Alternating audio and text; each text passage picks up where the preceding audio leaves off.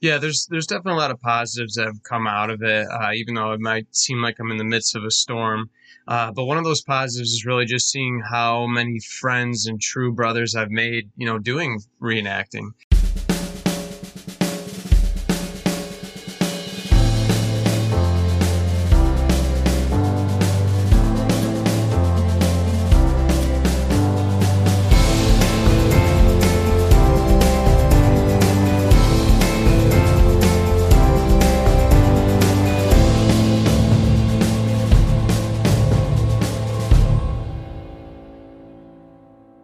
Hey, everybody. Thanks for tuning in to another episode of the Reenactors Corner podcast. This is Chris here once again.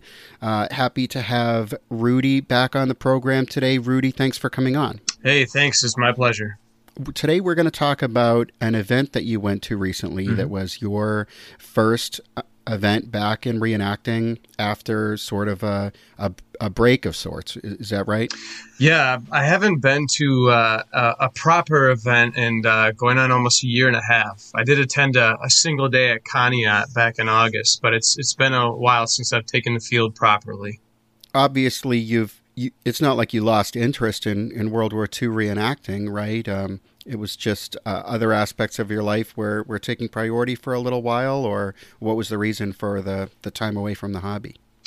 Yeah, my my passion for the hobby never never went away. It just kind of became one of those instances where, as you said, you know, life sort of caught up with me. I was in between jobs, uh, uh, trying to figure out what it is exactly I was doing with my uh, my life, so to speak. Uh, I had been in a long term relationship. We were in the process of building a home together, and uh, I had been raising uh, my longtime girlfriend's daughter.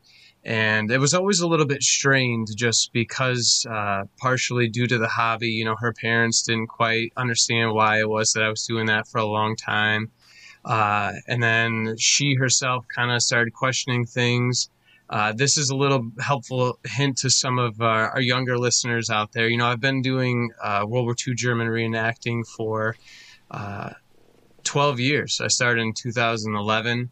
And I think at the onset, I kind of was so, you know, I'll, I'll, be blunt. I was very obsessed with this idea, something I'd always wanted to do since I was young. So I poured a lot of my time and devotion and energy into it uh, from the get go. And, you know, being young and in my early 20s, I think that I really allowed for that to take a lot of precedent in my life, uh, even more so uh, than the relationship I was just entering in. I think that I used that as an escape to kind of get away from some of my real life issues and prioritizing on the relationship. And un- unfortunately, between uh, the family not quite understanding my interest in doing World War II German reenacting, and then coupled that with uh, shutting off in, in terms of communicating with my relationship and kind of focusing on that. I poured all my energy into reenacting and um, I kind of set up a few barriers. Uh, it's not the whole reason for for my uh, relationship ending, uh, but it, it, definitely was a part of it. And so I think it's all about finding that balance. Uh, and, and this really goes for anybody, but particularly the, the, the younger reenactors uh, finding that balance between uh, how much time do I need to devote to this hobby and energy, and then also at the same time prioritizing and focusing on you know my real life issues at hand. Uh, because obviously I'm living proof that it's really easy to get caught up in in the passion and the time and the devotion that this hobby kind of uh, uh, demands from time to time. Uh, so unfortunately, my relationship did end after almost nine years, but uh, I'm looking forward to some new chapters in my life, and I'm looking forward to uh, you know getting back out in the field and uh, finding that proper balance. I really appreciate you kind of sharing that with us, Rudi, and I relate to what you're talking about a lot. I've spent a lot of time talking to friends of mine about this. I think it's something that unfortunately. Um, all, all of us on, on some level are susceptible to reenacting does have an escapist aspect about it. There's no way around that. You're going you're going to some other time period basically and pretending that you're another person. Um, i think it, it is sort of natural and probably unescapable that that this can be uh, a sort of an escape or a break from the stresses of our regular lives. And that can sometimes be a good thing, but I think more often than not, it can be sort of a bad thing, like you say, where it, it can detract from dealing with things that you have to deal with in life. And, you know, I'm, I, uh, I definitely understand and, and relate to the end of a long term relationship being a super stressful time. And I'm sorry that you've had to go through that, but I really hope that uh, it kind of works out for the best in the end and uh, that someday you'll be able to look back on it and think, well, uh, you know, I'm in a much better situation now. Yeah, there's there's definitely a lot of positives that have come out of it, uh, even though it might seem like I'm in the midst of a storm. Uh, but one of those positives is really just seeing how many friends and true brothers I've made, you know, doing reenacting. Uh, I had a lot of people reach out to me, you know, saying, "Hey, is there anything you need?" Uh, et cetera, et cetera, and uh, you know that that's that's really helped me keep my head up high and realize that you know there's a lot of a lot of bright days ahead of me, and and this will be the last thing I say before I get off my soapbox here, but I think that at the end of the day, we do have so much camaraderie in this uh, this hobby of ours, this reenacting um, hobby that we find ourselves in. I think it's important for us to realize that yeah, it's easy to turn into uh, you know Rudolf Lange in the years 1943. Uh, but at the end of the day, you know, we're all going through stuff in our home home lives, and it's it's never a bad thing to to just speak to our friends that you know we do reenact with because we're here to support each other. Uh, so if you ever find yourself dealing with something, you think, man, I need to tell somebody, feel free to reach out to me. But uh, uh, we're pretty blessed to have each other in this, in this hobby for sure. Absolutely. You know, I remember years ago some guys in GD uh, joking about how GD stood for getting divorced. and, uh, you know, it is a, a reality that um, you know, I don't, I don't know if reenactors are, are more in, like more likely to go through long term relationships ending in a breakup than than anybody else out there, or or if it's just kind of. I mean, I think this is a thing sort of that everybody deals with in life, but mm-hmm. um, definitely we do have this hobby and this circle of friends that we we all get to be a part of, and um, you know, there are there are positives and, and negatives about reenacting, but uh, to have to have friends who are willing to uh, just even listen or help out as needed, it really is very uh, very valuable, and we're lucky to have that. Yeah, you know, if we're being perfectly honest with ourselves, this this is kind of a niche a niche era to be reenacting. You know, or, or living historians of any era, really. You know, we're pretty unique people, and I think it takes uh, equally unique people to kind of understand and uh, you know, appreciate us for why we decide to dress up and do what we do. So, um, yeah, I mean, it's it's just a, it's a circular track, but I I do know the old adage of get divorced for GD. sure.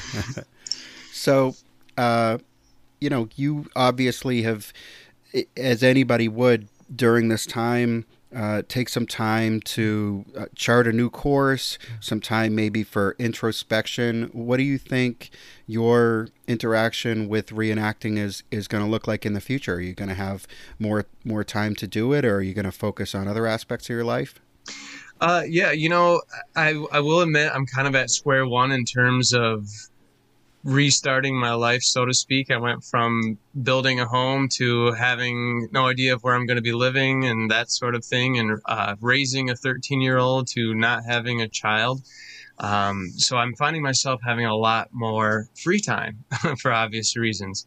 Um, and I've been able to fill that. You know, I, I, will need to be positive and upbeat, but part of that is with, uh, you know, getting back into the hobby and looking forward to attending a couple of events coming up in the new year and filling the schedule, so to speak. Um, and I actually had the pleasure of uh, attending my first event, as I said, uh, in almost a little over close a year and a half uh, this past weekend. So the event that you went to is sounds really interesting. Um, we, we sort of chatted a little bit about it before, but it's an event that was never really on my radar before. Mm-hmm. So um, why don't you just launch into it and tell us what the event was and what, what it's about? Sure. Uh, you know, everything is kind of proximity based. It's a lot easier to attend events that are a lot closer. It kind of helps you fill out your uh, reenacting schedule for the year, as it were. Uh, obviously, some of us have made some really, really far hauls for different events. Uh, but this one, I've kind of, the event I attended this past weekend was actually in Oshawa, Ontario, which is just outside of Toronto. Uh, Großdeutschland has several members that uh, live up in Ontario, and they'd always been talking about this armor museum up in Oshawa. Uh, it's called the Royal Canadian Armor Corps, or the RCAC, and it's basically this large armor museum up in Canada and they said, you know, uh, Will, you live just south of Buffalo, New York. That's only about three hours and 45 minutes. You should really come up. The museum's uh, one of a kind. And uh, I had a free weekend, so I kind of jumped on the opportunity. Uh, I do want to say that I'm not speaking on behalf of the museum by any means. Uh, for this podcast, I'm just kind of giving my experience in terms of getting back into the field and uh, what I I recognized uh, uh, or learned or gleaned from attending this event from the eyes of a living historian. Um, but it's this massive museum up in Oshawa, and they have about 150 uh, vehicle armored vehicles of all sorts of uh, eras and nations. Uh, they actually were celebrating their, if I'm not mistaken, the 10th year of the. It's called the Aquino Tank Weekend. Um, and they're they have all these displays that are housed in a museum there, but they have several outbuildings and essentially a large warehouse that they cram all of these 140 to 150 vehicles in. Uh, and it's really, really impressive to see. Uh, as I said, they have armor from all eras and countries. You know, they had uh, Russian T 55s, T 72s, uh, M60 uh, Patton tanks, British vehicles of all kinds, Canadian vehicles. Um, it re- really, really, really was impressive to see. Uh, and then there they have a, a circular uh, tank training or proving grounds, as you were. So they are able to work on and train on these vehicles and bring a lot of these vehicles out for the public to see uh, throughout the year. Uh, we actually have two members uh, that serve with Großdeutschland that are actually active members or uh, volunteers at the uh, museum itself. Uh, I do believe they only have like two paid members at the museum, but they have several hundred volunteers that come and just assist with maintenance and uh, learning the ins and outs of the vehicles and having these special weekends where they get to showcase uh, what the museum's all about. One of the draws for myself to attending is that they actually have quite a large contingency of uh, German armor and vehicles at this museum. Uh, and it's a mixed bag of both uh, reproduction vehicles, but also original vehicles as well. Uh, they actually received uh, an original 88 uh, flak gun. They have an original Hetzer uh, tank that's there. I think the only thing that's not original is they replaced it with a Czech gun, if I believe uh, if I'm not mistaken. Uh, they have a half track with a Pak gun on the top and then a regular 251 half track. Uh, they have a uh, Panzer III tank that is kind of a mixed match build, but there's a lot of original parts on it. Uh, one of the volunteers said that it's one of the most accurate reproduction uh, Panzer threes in the world. Uh, I know that they're currently reworking on a uh, Marder tank destroyer, and they also have a uh, half track that has the large uh, naval for, for uh, rockets on the back, and the rocket section is actually original. Uh, they also have a Pak 36 anti tank gun there, so there's a there's a lot of stuff that you can see and utilize, and they drive all of this out on this tank track. So it's not like you're walking into a museum and it's just sitting there, uh, but it's moving. You can see the gears, you can hear it, you can smell the fumes. Uh, we'll talk a little bit later about the actual battle scenarios, but we were riding some of these vehicles out into the uh, the combat scenarios, so it was really really cool. Um, I know one of the things that was exciting for me is I had an opportunity to talk to a lot of these volunteers who were actual volunteers and military personnel throughout the different uh, conflicts, you know, whether it was the Cold War or the different wars in the Middle East. So I stayed up several nights, you know, having these conversations with them and hearing their stories. And everybody there was really warm and accepting, and they had a lot of jokes. Um, always offering you to buy you a pint. Uh, the hospitality was really uh, second to none. Uh, I know that they also do have a, a Stug there as well. I know that I didn't get to see it because it was currently getting worked on, but um, the museum itself is is really really a gem. If you ever find yourself with some spare time, I highly recommend uh, getting out to check it out. Um, it's it's really impressive. It sounds like a super fun event. How far away from where you live uh, was this thing? Uh, it was about three hours and 45 minutes. Uh, so that really wasn't that bad. Uh, typically, most of the events I do here in the U.S. are five and a half hours or so for me to get to. Uh, so I didn't mind. I didn't ma- mind making the the jump over there.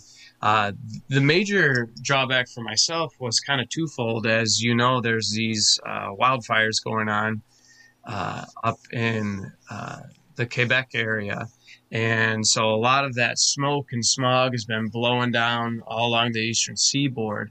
And I know I'm a teacher by trade, and a lot of our students were not permitted to go outside because of the air quality. Uh, my cousin lives in New York City, and he was saying, Will, you got to see it. The sky is just unbelievable. It looks like something really apocalyptic. Um, so I know that there was some concern about whether they would end up canceling the event up there. Uh, but when I got up there and all the Canadian guys I knew uh, living up there were like, no, honestly, it's really not bad. And I don't know if it's just because the easterly winds were blowing everything down toward us or not, but uh, there there was some genuine concern as to whether the event would get canceled due to the air quality uh, and the fires that were going on. So this was like a truly international event for you, where you had to cross an international border as well. Indeed, indeed. Um, that was kind of one of the things that was leading up to me prepping for my first, you know, return event back after a year and a half. Was oh man, I got to cross the border. Uh, it is a little bit of a haul, so that that means customs. You know, I'm going to get grilled by the security as I go into Canada and as I come back.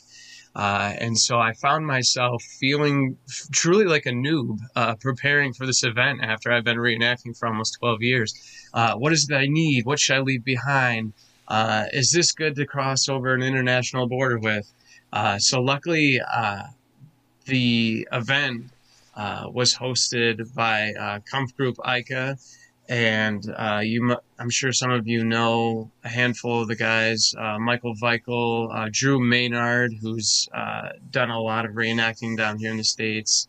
Uh, and so I knew a couple of guys going into it, and they were extremely helpful with me uh, getting prepared and making it so I was able to attend the event itself. several of the Grossdeutschland members that live in Canada, Canada were also attending the event, so I was fortunate that I was able to borrow a Gewehr, so I don't have to worry about uh, filling out all the paperwork that goes with bringing a firearm across the border. Uh, so that that actually made it really simple because I just pulled up to the border.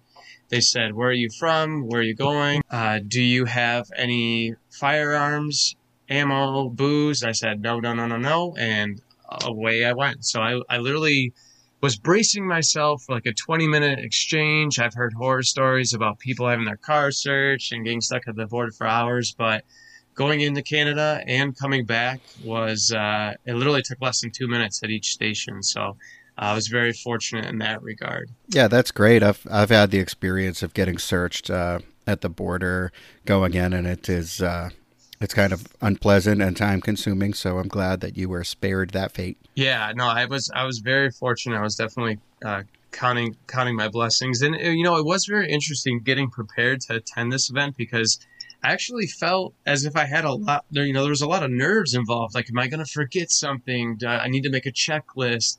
Uh, I really want to make sure that I'm not going to be letting anyone down. You know, I feel like I haven't been in the field for some time, so I wanted to make sure that I was on top of my game, especially going to an event that I'd never attended to, you know, not to mention that it was in a different country. Um, but I have to say uh, that it went off really wonderfully. uh, Drew and Brian and Michael and all the other guys up there. They were extremely welcoming. I never felt out of place. They helped me get squared away. Uh, because in order to even attend this event as a reenactor, you have to do multiple trainings prior to even attending. Uh, you know, one of those is an online course. Uh, it's nothing too grueling, but you know, it's another time commitment. And then when you actually get there, in order to be able to be a reenactor and be around the vehicles, you have to pass, uh, you know, go through a safety meeting. Especially, you know, the main thing is in terms of uh, being around the vehicles. So I was able to sit up in the half track and like look out the ports and be able to see, yeah, this is all that these uh, guys driving this thing can see. So uh, you know, it, it, wasn't like, oh, hey, I'm, I'm here at the event, let's have fun. You know, there was a couple of hoops to get through, and uh, these guys and these other reenactors were just so welcoming. They made it very simple. Uh, basically, they would give me the shirt off their back just to make sure that I was taken care of, and uh, you know, it's it's odd because I felt as if uh, I was just part of their unit. It was it was really rewarding and welcoming to see that that openness, in, you know, in our in our reenacting community. That's really great. How many reenactors were there, uh, you know, in total, do you think?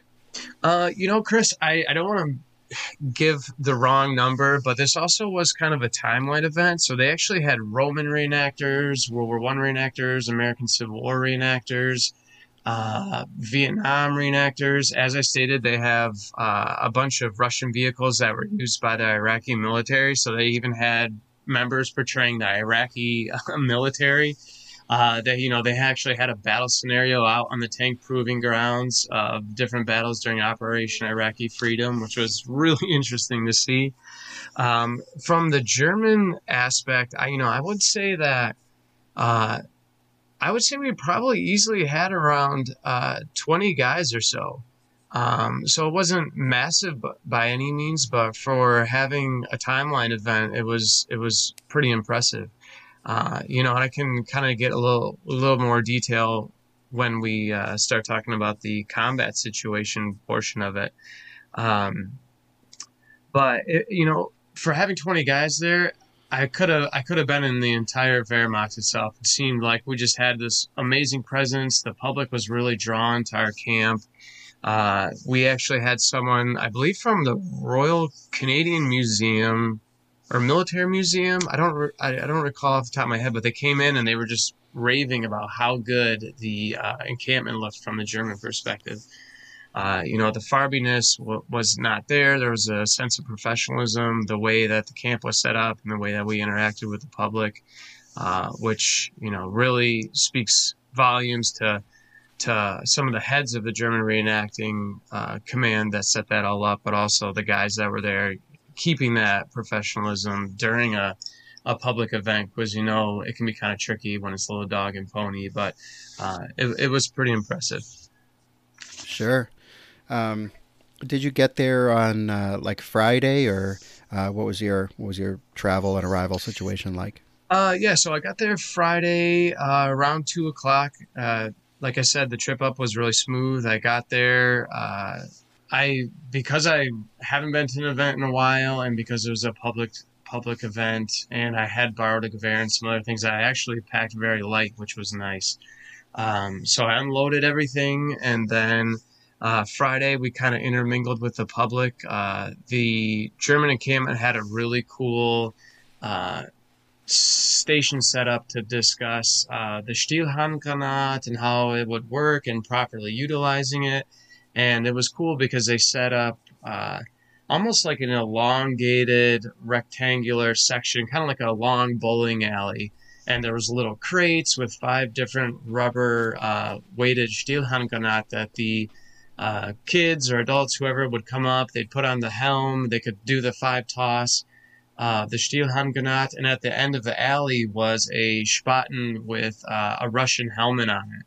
So everyone was trying to dink the Stielhandgranaten onto the uh, the Ruski helm, and uh, that was a huge draw. So uh, there was a really impressive weapons display set up for the MG, which I'm going to talk about in a little bit. But um, so I unloaded and spent a couple hours talking with the public. I got a wonderful tour from uh, Hans Wickman, who's in Grossdeutschland, but also serves as a volunteer at the museum. So he kind of walked me around, showed me the ropes. Uh, I did my armor training so that I could participate in the battles and be around the vehicles, and then uh, just enjoyed the rest of the evening with some Kameradschaft. That sounds great. What was the camp setup like? Were you guys sleeping in Zeltbahn tents? Yeah, we had uh, let's see, two, four, six. I would say there was probably about uh, nine or ten Zeltbahns set up. There was two larger like Stabzelts. Uh, there was two members that were there that had a really impressive, uh, uh, like a Feldpost uh, signal section set up. So they had pieced together some larger Zelt sections. Um, I want to say there was like a 16 Zelt setup there, an eight piece Zelt setup. Um, I'll have to see if I can find some pictures to post up on some of the Zeltbahn pages because it was it was pretty impressive. Uh, and so it was kind of a lane that the public would walk down with Zeltbahns on one side and the Stab Zelts on the other. Um, but yeah, no, it was it was very pleasant. It was it was a wonderful setup. Cool. Did you did you guys have to get up early on uh, Saturday morning? Uh, yeah, so it, we kind of had an early morning. Um, Aufstehen was at uh, six Stunde, so it was at six o'clock in the morning. Uh, but one thing I would say about this event, it was extremely well run and everything, you know, even when there was hiccups or little obstacles, it went really smoothly and uh, things really clicked in a timely manner. I was I was really impressed with how the heads of the event ran everything. Um, but we got up and at them really early. And I just to digress uh, real quick to Friday night, something that I thought was extremely interesting was obviously it's an armor museum, so there's a lot of vehicles that are going to be in play uh, when it comes to the actual tactical portion. Um, and so they had a meeting with all the drivers of the armored vehicles. And so we sat down in this massive group of individuals, uh, all the German reenactors, the heads of the uh, Canadian and Allied forces, as well as, I mean, I want to say like 20 or 30 different individuals that were going to be driving all of the different vehicles. And the pyro people and the armorers were there. Uh, so we were able to sit down and kind of like talk out how the whole situation was going to go. And it was really interesting seeing it from the tank driver's perspective because they had maps uh, laid out of basically each stage of the battle. So every single driver had to know their certain part. Like, okay, at this stage in the battle, I need to drive to this section. The infantry is going to be here. Uh, when we move to this, we're going to be looking for this, uh, you know, popped smoke to make this next move. So it was kind of interesting seeing it from a different set of eyes because it wasn't just okay, well, here we are. Our little comp group is going to run through the woods and go this way. But it was like, guys, we have all this armor we need to consider. Um, and I think there was kind of that mutual respect too from them saying, oh, wow, like we, we need to understand that these are German tactics. Like this is how they would have done it in World War II and how they would have moved into this position or uh, worked in cohesion with the armor. So it, it was kind of interesting seeing that, that balance and that back and forth. Uh, and so that kind of led into uh, Saturday morning uh, because there's actually a bit of a, a Saturday's kind of the rehearsal, and Sunday's the big show, so to speak. And what I mean by that is, so Saturday we actually do the battle scenario that's talked about that previous night on Friday. Uh, so we stick to the plan. Everyone knows their job, and if you understand your job and just do that, everything ran really smoothly. So it wasn't like one person was kind of lording over the whole thing, or you don't want to get over inundated with information because this battle is going to be taking place. And you need to know every single part that's going on. It's just like, all right, this is the area that I'm supposed to be in. This is the area I'm in charge of. This is what my men are supposed to do. Um, and it was kind of interesting this event coming back because we were portraying the uh, 15th Panzer Division, uh, 15th Panzer Grenadier Division, who was technically the 15th Panzer in the Africa campaign until they were destroyed, and then they were kind of resituated in Italy and became the 15th Panzer Grenadier Division.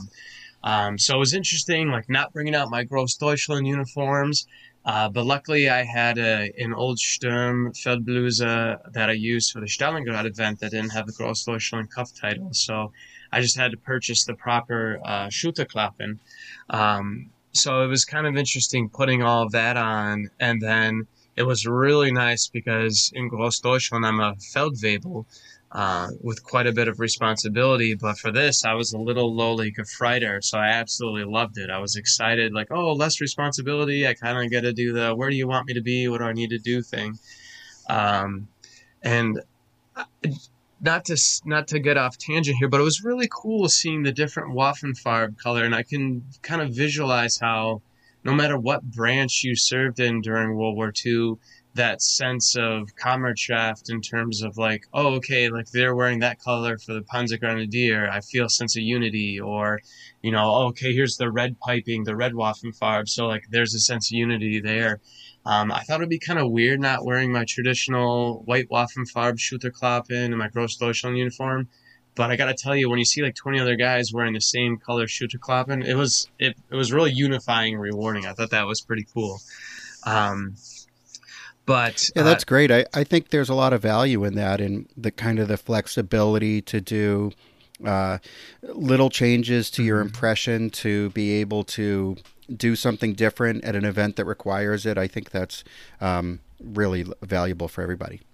Yeah, you know, and it kind of piggies piggybacks off the last reenactor corner um, uh, issue with talking about how many impressions is too many impressions. You know, for for me, that was a great thing to be able to have one Feldbluse that I could interchange the Schulterklappen with.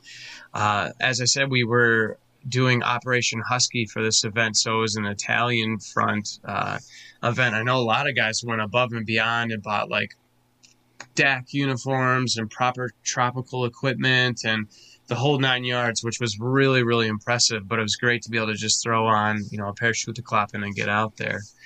Um, so back to the responsibility issue, I was really looking forward to not having to do anything, but just because I've worked with Drew Maynard for numerous years at the Gap and Hazletons and just uh, his units, uh, great rapport with Großdeutschland, how we work really well together. He actually asked me to be in charge of of one of the small um, grupas in the tactical. Uh, so at first I thought, oh man, I thought I was going to get away from any sort of responsibility, but it worked out worked out really well, and it actually it was an honor for me because it you know for him to be able to have that faith uh, in me to lead a, a group was uh, pretty special. So I appreciated him for that. Uh, but so Saturday we did the mock battle, and it's just amazing because they have so much pyro there uh, we brought out one of Großdeutschland's um, trucks. So the men were loaded up in the trucks. The 251 drove out, and we were offloading out of the half track. And the Panzer III rolled up over the hill. And then the cool thing is that the there's actually a narrator describing all the events that are taking place during the battle. And it's amazing the length that the museum goes to keeping that historical accuracy. Uh, you know, they kind of gave an overview of what Operation Husky was all about and how the Germans were slowly retreating up and the Allies were kind of willy nilly taking town after town. Uh, you know, kind of coming a little complacent without having hit any real German resistance. Then all of a sudden they got kind of smacked in the face uh, when the German resistance stiffened up. But uh, there was even like one small detail where there's a, a, a, little light armored reconnaissance car called a Dingo that during the, the during the actual war uh, was taken out uh, by I believe a tank round. But the officer that was in it climbed out of the burning vehicle, was wounded, but he stayed behind the Dingo and was like calling in for reinforcements and assistance. And so during the battle, the reenactors were playing all that out. So it was really cool to see how, even though it was a scripted battle, they were trying to they did a lot of background research to say like, hey, what what is it we can do to incorporate into this? Um, so the the battle was really exciting. One amazing thing about the museum, because of his of its credentials, uh, they actually are allowed to have full auto weapons there. Uh, which, if any of you know Canadian gun laws, they're even more strict than than here in the United States, and so uh, you know that's basically unheard of. So for, even for a lot of the Canadians there, it was like, wow, we get to come to this event and like s- utilize these full auto weapons. It was it was pretty cool to see in action. And man, I tell you, like when MG42 is going off to the left, it was it was quite a sight. And it, it was kind of interesting too because even though there was a narration going on, uh, they had almost six thousand public uh, show up over the course of the weekend to view this. Uh, so there was a, a, throng of people there witnessing this, and the narrators talking. But as a living historian, as a reenactor, I didn't even take note of that because I was so impressed with all the vehicles moving around. You know, they had a couple of Shermans come up and different vehicles, and the Canadians are slowly pushing up, and the Germans are retreating, and they bring in professional pyrotechnics. So there's massive mounds of dirt flying up in the air, and shell casings are landing all over the place. I, I know that there's going to be a lot of pictures and videos coming up. Uh, so keep your eyes peeled for that. I'll try and post them to the, uh, you know, the Reenact Recorded Corner uh, Discord, but my Facebook as well. Uh, I didn't take a lot of pictures because they actually hire a whole ton of professional um, photographers to come and take pictures. So they ask that you don't take uh, phones out. Uh, but it, it was all in all really impressive battle Saturday. And on Sunday, we actually do the exact same battle which might seem, oh, you know, eh, maybe that's a little boring, maybe it's a little repetitive, but there's a whole new wave of public coming in. And the purpose of it is so that Saturday's like the walkthrough. We get to say, okay, well, this worked or this didn't work. Like, how can we change this? Uh, what can we do better? What can we improve upon? And so Sunday's battle is just really, really smooth. Um, and Sunday's the one you really want to see because it's kind of fine tuned. Uh, one really exciting thing about this Aquino tank uh, weekend is that it's actually partnered with the very popular game World of Tanks. So World of Tanks members were there with all of their RC tanks, and there's computers set up where you can play World of Tanks. But Sunday they actually live streamed the entire battle uh, on Sunday, and I'm pretty sure it was televised or viewed globally through all of their servers. Um, so I know that there was a lot of people around the world that were watching it. So I think marching out there and driving on the half track, I think on Sunday a lot of us were really like, all right, we need to make sure we're on top of our game and make this look really good. Uh, and one of the things that worked out really nicely was that there were quite a few individuals uh, that were reenactors that could speak German. So it was really helpful in the field, like being able to shout out the different commands and being able to talk and, uh, you know, utilize the proper hand signals. And I think it just really added a nice element to it. And with Sunday's battle, one of the, the tweaks that we noticed is that Saturday we had actually placed the Pak a little bit too close to uh, Erste And so, man, after that battle on Saturday, like our ears were ringing. And as cool as it was, there was also this element of like, wow, okay, there's some things we need to address. Um, and so Sunday, reiterating the battle just allowed for us to do that. Um, I will say that uh, at the museum they have a, a wonderful kind of canteen there where they serve food out of. The, the, museum did a wonderful job taking care of the reenactors. They were always bringing us water. What is it you need? Here's more ice cold water. Uh, they provided lunches on uh, Saturday and Sunday. Uh, at the canteen, you could purchase uh, a relatively inexpensive uh, breakfast and dinner. Um, they had really delicious food there they have a, a full bar, so they were always making sure guys were taken care of. You could purchase, you know, alcohol at your leisure. Um, which I, I I will be completely honest. I don't know if it's because I haven't been to an event in a year and a half. I, I probably imbibed a little bit too much Saturday night. So Sunday morning was a little rough for me. And I'll be honest, right up until I got in that half track, I was kind of hurting. But I don't know if it was the excitement or what, but it seemed like as soon as the half track took off, you know, my headache kind of went, went away. But um, uh, it was it just was a phenomenal weekend all around. I uh, it sounds really great, and uh, I definitely know how it is when that some beers are being passed around and spirits are high and you're hanging out with people that you don't get to see very often and you're in a great mood and uh, that that can lead to some maybe uh, poor decisions. But uh, you know it's fun too. And it sounds like you had quite a bit of work to do with that event putting on those um, battles. And was it one of those situations where the public come through the camps and ask questions as well yeah. Um, so the public was coming through. They were asking a lot of questions, and I, you know, the public themselves is kind of surprised. You know, you talk about Canadian gun laws and the rarity of being able to see some of these firearms, let alone full auto firearms. You could just see the excitement on their face. They're like, "Oh my goodness! Like I can't believe I'm seeing this!" And they ask some really wonderful questions. There was a lot of children there. You know, as I mentioned, the grenade toss was a huge hit. They're literally was moments where I would be working with a couple other reenactors this grenade toss section, running the grenades back and forth, and uh, you know, for hours on end it seemed like, but the line was eternal. Just people were so excited to be there. Um, but we were able to. Uh, I know some of the reenactors had brought uh, like a writing desk and we're filling out sold books. I was passing out feld posts to people. So there there was a lot of great activity going on. We were able to you know clean our Gewehrs after the battles, uh, clean our stiefel.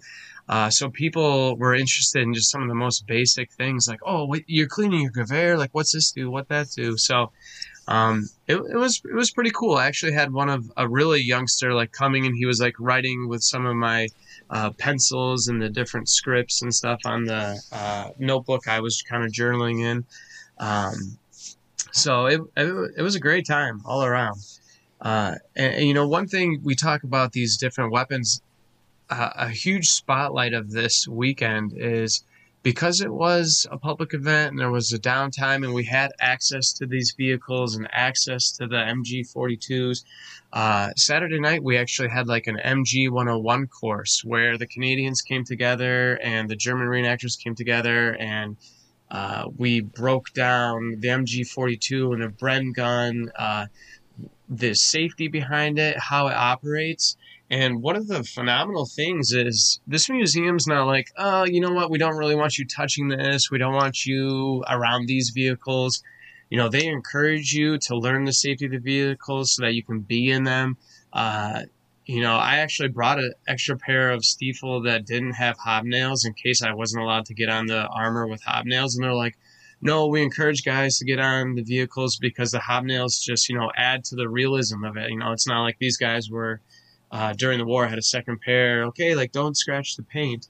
Um, but the cool thing was with the MG42 is that they have these safety briefs and these breakdowns because it's their goal to say, okay, you were the MG man in Saturday's battle, but now let's give, uh, you know, Friedrich Mueller a chance over here on the MG.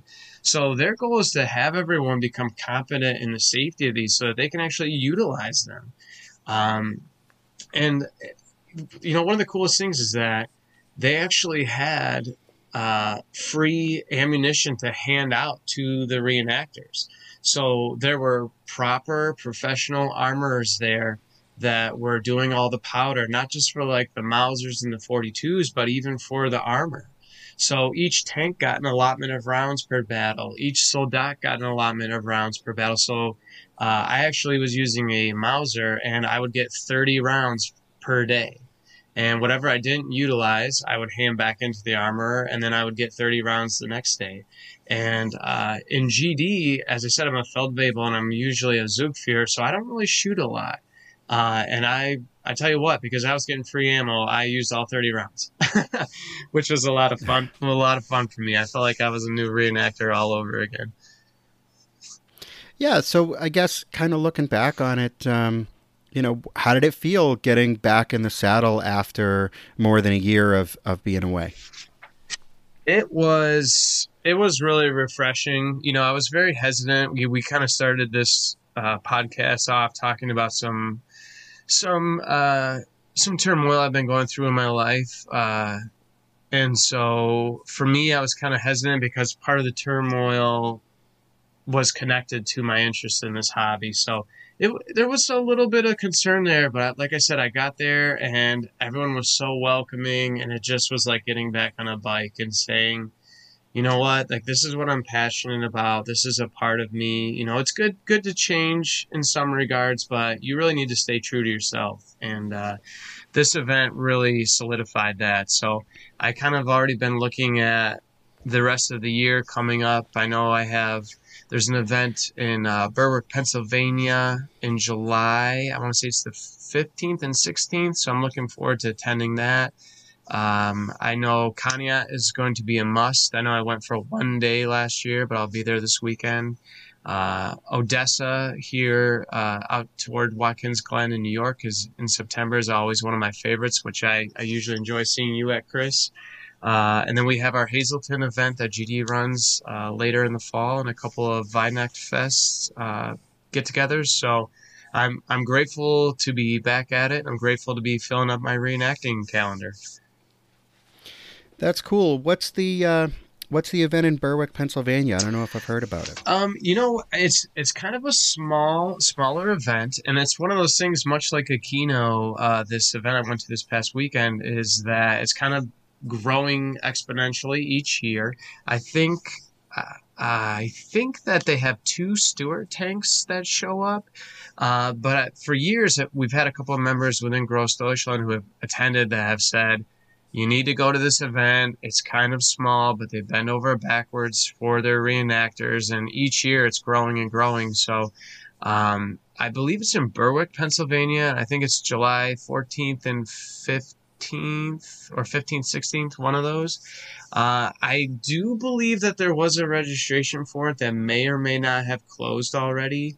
Uh, I think that there's about a 20 to 25 contingency uh, member of GD attending. I know we're bringing a goulash kanonen uh, to be serving meals out of for the weekend.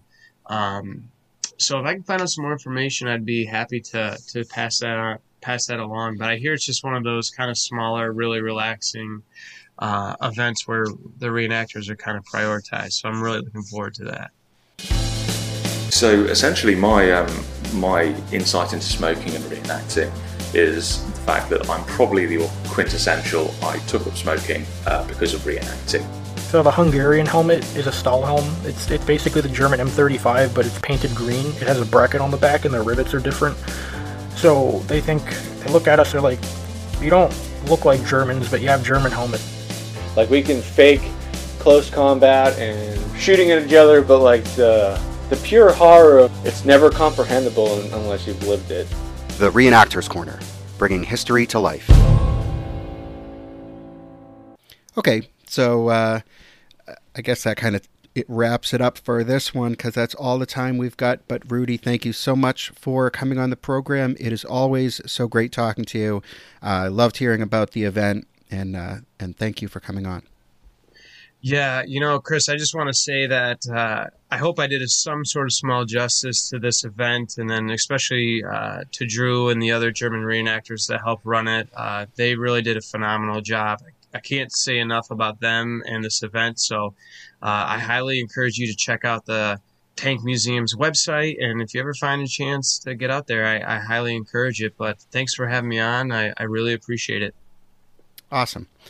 All right, so uh, Thank you to all the Patreon supporters. If you have enjoyed this and want to hear more of this discussion, you can become a Patreon supporter. Um, and the $5 a month level gets you the bonus episode every single month. So, to Rudi and everybody else out there, I will see you in the field. See you in the field. We love hearing what you think about the podcast, so why not reach out to us on Facebook or Discord? Just search for The Reenactors Corner and you'll find us there. And if you've enjoyed this episode, please consider supporting us via Patreon. Your generous contributions, no matter how big or small, really do keep us on the air, and you'll also get regular additional exclusive episodes as a thank you. You can find details of where to find us on Patreon in the show notes. Thanks for listening, and we hope you'll join us again next time here on The Reenactors Corner.